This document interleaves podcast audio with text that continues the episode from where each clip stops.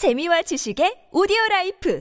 팟빵 안녕하세요. 군사돋보기입니다. 현지 시각 12월 4일 여러 OSINT 보도에 따르면 우크라이나군은 최근 루한스크 전선에서 멀쩡한 상태의 T-90M 전차를 한 소대를 구성할 수 있을 만한 분량 4대를 한꺼번에 노획해 큰 화제가 되고 있습니다. 그것도 연료와 포탄만 떨어졌을 뿐 어느 곳 하나 손상되지 않은 아주 멀쩡한 상태로 노획했으니 당장 전투에 투입시켜 러시아군에게 공세를 가하는데 사용할 수 있는데요. 게다가 T-90M 전차 역할을 감안할 때 전차가 4대나 노획되었다는 것은 더 많은 T-72, T-80 계열 전차들이 노획되었을 가능성을 충분히 내 투입하고 있다는 것을 감안하면 더 많은 10여 대 이상의 전차들이 이번에 노획되었을 가능성이 높습니다. T-90M 전차는 러시아가 자랑하는 최강의 전차이자 가장 최신의 전차로 한때는 미국과 유럽 국가들 모두 극히 경계했던 러시아의 3.5세대 전차입니다. 이런 러시아군의 T-90M 전차가 노란색 띠나 파란색 띠를 두르거나 우크라이나를 상징하는 십자가 표식이나 깃발을 달고 나타나 러시아군을 공격한다면 최전선의 러시아군은 패닉에 빠져버리기 충분할 겁니다. 어쩌다 이렇게 많은 T-90M 전차가 너무나 멀쩡한 상태로 노획되었을까요? 이 전차의 전투 성능은 지난번 우크라이나군의 칼구스타프 대전차 로켓에 의해 완파되면서 거품이었다는 것이 드러난 바 있는데 우크라이나군이 이 전차를 획득해 러시아군을 상대로 압도적인 공세를 가하는데 사용될 수 있을까요? 전문가는 아니지만 해당 분야의 정보를 조사 정리했습니다. 본의 아니게 틀린 부분이 있을 수 있다는 점 양해해 주시면 감사하겠습니다. 이번에 러시아군 병사들이 T-90M 전차 4대를 모두 루한스크 전선에 유기하고 떠나버린 이유는 동부 전선으로 이어지는 러시아군의 보급이 끊겼기 때문이라 OSINT 전문가들은 분석하고 있습니다. 이들은 동부 전선의 최일선 방어선인 스바토우 방면과 크레미나 방면에서 공세 작전을 수행하고 있었던 것으로 추정되는데요. 러시아군 체제에서는 이 T-90M 전차를 지휘 차량으로 운용하고 여기에 T-80BVM 전차나 T-72B3 전차 등을 함께 묶어 운용하는 방식을 선호해 왔습니다. 러시아군의 T-72B3 전차나 T-80BVM 전차들은 대부분이 우크라이나군의 전차들과 달리 전장 관리 체계 BMS를 대부분의 전차들이 탑재하지 않았고 T-90M 전차는 거의 유일하게 최첨단 전장 관리 체계를 탑재하고 있는 전차이기 때문인데요. 역시나 탄약과 연료가 떨어져 버려진 T-90M 전차 4대 외에도 현장에서는 더 많은 다른 전차들이 함께 발견되었다고 합니다. 현재까지 우크라이나군이 파괴하거나 노획한 T-90M 전차는 모두 7대가 넘는 것으로 파악되고 있는데요. T-90M 전차는 러시아에서도 겨우 70여 대 정도밖에 배치되지 않은 물건인데 이번 전쟁을 통해서만 적지 않은 숫자를 잃고 있으니 크나큰 손해를 보고 있는 셈입니다. 가장 처음 투입된 T-90M 전차는 우크라이나 전선에 투입된 뒤 고작 일주일밖에 지나지 않은 상태에서 우크라이나 방위군의 83mm 칼 구스타프 대전차 로켓, 즉 칼 구스타프 무반동 총에 의해 처참하게 파괴된 장면이 공개되며 망신을 피할 수 없었는데요. 이후 9월 19일부터 우크라이나군은 세 대 T-90M 전차들을 추가로 발견해 우크라이나군의 멀쩡한 채로 노획되었는데 이 중 한 대는 연구를 위해 미국 측에 주고 다른 한 대는 영국이나 우크라이나에 전폭적인 지원을 해준 폴란드에게 주었다는 소식도 있었습니다. 이제는 러시아군 최강의 전차라는 T-90M 전차 4대가 우크라이나군의 편에 서게 되었으니 성능이 뛰어날수록 우크라이나군에게 더 큰 도움이 되는 아이러니한 상황이 되었는데요. 물론 이 4대 T-90M 전차가 모두 우크라이나군에 편제되지는 않고 한두 대 정도는 미국이나 영국, 폴란드 등의 연구용으로 다시 한번 추가로 보내질 것으로 짐작됩니다. 하지만 그러고도 남는 두세 대 정도의 T-90M 전차들은 우크라이나 깃발을 달고 다시 전장으로 나와 이 전차를 운용해왔던 장본인들인 러시아군을 향해 불을 뿜게 될 텐데요. 세 대 정도의 T-90M 전차라면 하나의 소대를 형성할 수 있을 정도이니 이를 보게 될 러시아군들이 아연 실색할 듯합니다. 우크라이나군은 이미 많은 기갑 장비들의 BMS 전장 관리 체계를 탑재해 전술적인 차원에서 많은 도움을 받고 있는 만큼 이미 전장 관리 체계가 탑재되어 있는 T-90M 전차를 러시아군보다 훨씬 더 능숙하게 사용하는 것이 가능할 텐데요. 우크라이나군 전차들 중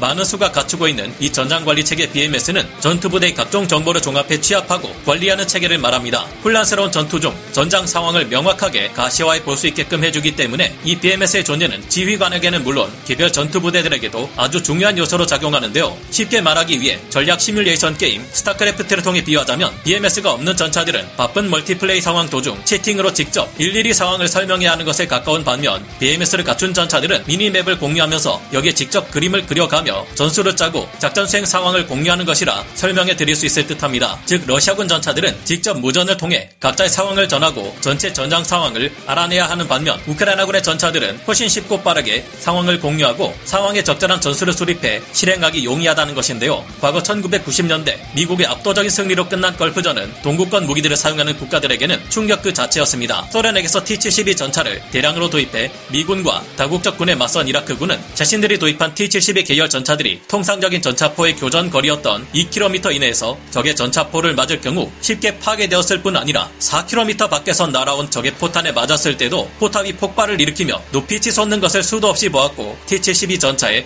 떨어지는 방어력과 공격력으로는 서방제 전차들을 상대할 수 없다는 것을 여실히 느꼈는데요. 이라크군이 대량으로 도입한 소련제 T 계열 전차들은 미국의 M1A1 에이브람스 전차에게 초토화되며 녹아내리다시피 했고 하다못해 미군의 브래들리 전투 장갑차에게 맞아 격파당하기 일쑤였던 것인데요. 설상가상으로 소련이 무너져 버리자 이 후계국 러시아는 고민이 많아졌습니다. 당시 디폴트 상태에 놓인 소련의 국가 경제를 그대로 물려받은 것이 러시아였고 이런 상황 하에서는 러시아군의 수적 주력을 차지하고 있는 T-72 계열 전차들을 다른 전차로 대체할 방법이 없었는데요. 그러나 걸프전에서 T-72 전차들이 서방제 전차 들 앞에서 얼마나 무력한지 눈은 똑똑히 뜨고 지켜본 러시아가 그대로 T-72 계열 전차를 주력 전차로 계속 사용할 수는 없었습니다. T-80 전차는 고장이 잦았고 가격 또한 비싸 주력 전차로 배치하기에는 무리가 있었는데요. 그래서 러시아가 생각해낸 방법은 T-72 계열 전차를 개량해 공격력에서만큼은 T-80 전차가 부럽지 않도록 막강한 수준을 적용하고 T-80 전차를 개발할 때 얻게 된 정확도가 올라간 사격 통제 장치 그리고 방호력을 증가시켜주는 반응 장갑을 추가한 새로운 전차를 만들어내기로 했는데 이것이 바로 T-90 전차의 초기 개념이었습니다. 그리고 이런 T-90 전차를 더욱 개량해 T-90AM 전차를 만들었고 그 다음 이를 T-90MS 전차를 거쳐 최종적으로 개량해 등장한 것이 T-90M 프로비3 전차인데요. 개량에 개량을 거듭한 만큼 T-90M 전차는 기존의 러시아제 전차에 비해 획기적으로 강해진 새로운 차원의 전차로 알려졌습니다. T-90M 전차는 주포로 2A82 125mm 활강 포신을 탑재했고 동적 포구 감지기와 자동 목표 추적 시스템 그리고 최대 8km까지나 탐지가 가능한 신형 열상 장비 그리고 정밀한 포격이 가능하게 도와주는 칼리나 조준 및 사격 통제 장치의 적용으로 화력이 강력한 것은 물론 정확도 또한 뛰어날 것으로 기대되었습니다. T-90M 전차의 포탑은 2E42S 자스민 이면 전기 기계 안정화 시스템에 의해 전동으로 구동되는 구조인데 덕분에 빠른 포탑 회전으로 적 목표물에 대한 더욱 빠른 대응이 가능하게 했다고 합니다. 또한 방호력을 높이기 위해 전차의 전면은 물론 상부 및 모든 부분에 렐릭트 반응 장갑을 채택하여 방어력을 크게 높였다고 하는데요. 자동 장전 장치가 개량된 덕분에 이전보다 길이가 더 길고 위력이 강한 포탄을 사용할 수 있게 되었고 새로운 내비게이션 시스템을 장착해 처음 보는 야지에서도 길을 잃지 않고 찾아갈 수 있게 조치했다고 합니다. 최근에 러시아에서는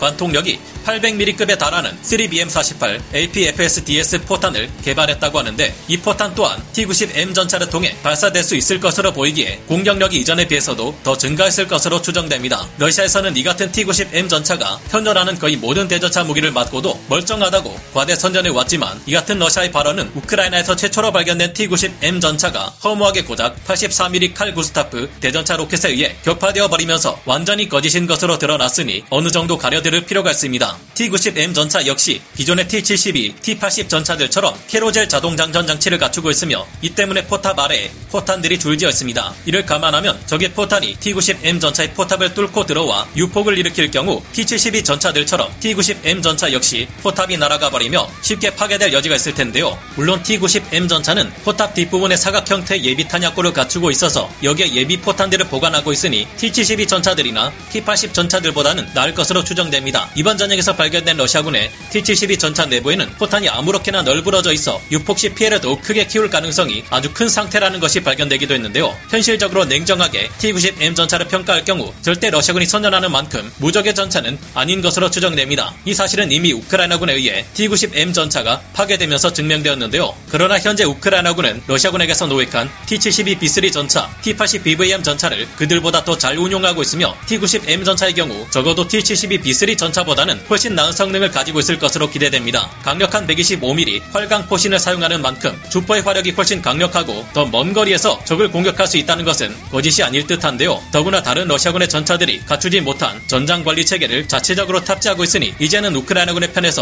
우크라이나군 전차 소대들을 지휘하는 역할을 T-90M이 맡아 전장에서 러시아군을 쓸어버리며 휩쓸고 다니지 않을까 기대하게 됩니다. 게다가 현재 러시아군의 주력 전차는 사실상 1960년대에나 개발된 T-62 2세대 전차이며 이들의 경우 단순한 주조 장갑을 갖추고 있어 우크라이나군이 가진 어떤 대전차 무기에도 쉽게 파괴되는 것들인데요. 그나마 이런 전차들마저도 이제는 부족하다는 것이 러시아군의 상황인 만큼 우크라이나군이 노획한 T-90M 전차들이 든든한 전력이 되고 있다는 소식을 기대해 봅니다. 이번에 노획된 T-90M 전차가 우크라이나 기타 깃발을 달고 전장에서 우크라이나 전차들을 지휘하는 영상이 올라오기를 기대하며 오늘 군사 돋보기 여기서 마치겠습니다. 감사합니다. 영상을 재밌게 보셨다면 구독, 좋아요, 알림 설정 부탁드리겠습니다.